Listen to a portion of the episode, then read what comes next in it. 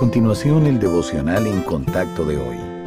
La lectura bíblica de hoy comienza en el versículo 21 de Proverbios 3.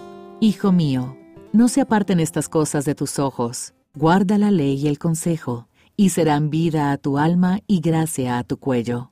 Entonces andarás por tu camino confiadamente y tu pie no tropezará. Cuando te acuestes, no tendrás temor, sino que te acostarás, y tu sueño será grato.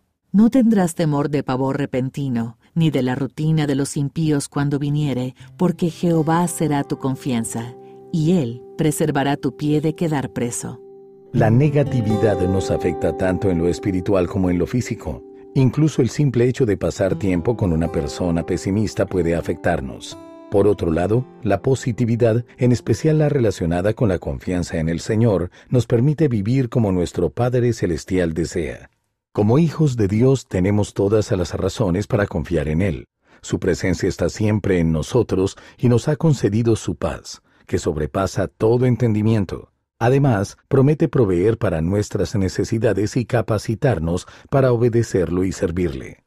Sin embargo, a veces se nos dificulta aceptar y vivir estas bendiciones espirituales. Cuando ese es el caso, debemos tomar medidas para desarrollar la confianza en nuestro Dios Todopoderoso. Esto comienza con la meditación en su palabra y el acercamiento a Él en la oración. A medida que crecemos en nuestro entendimiento del Señor y sus promesas, nuestra fe se fortalece y la confianza en Él aumenta. El mundo está lleno de desconfianza, temor e incertidumbre. No se deje influenciar por los mensajes negativos que aparten su mirada de Cristo.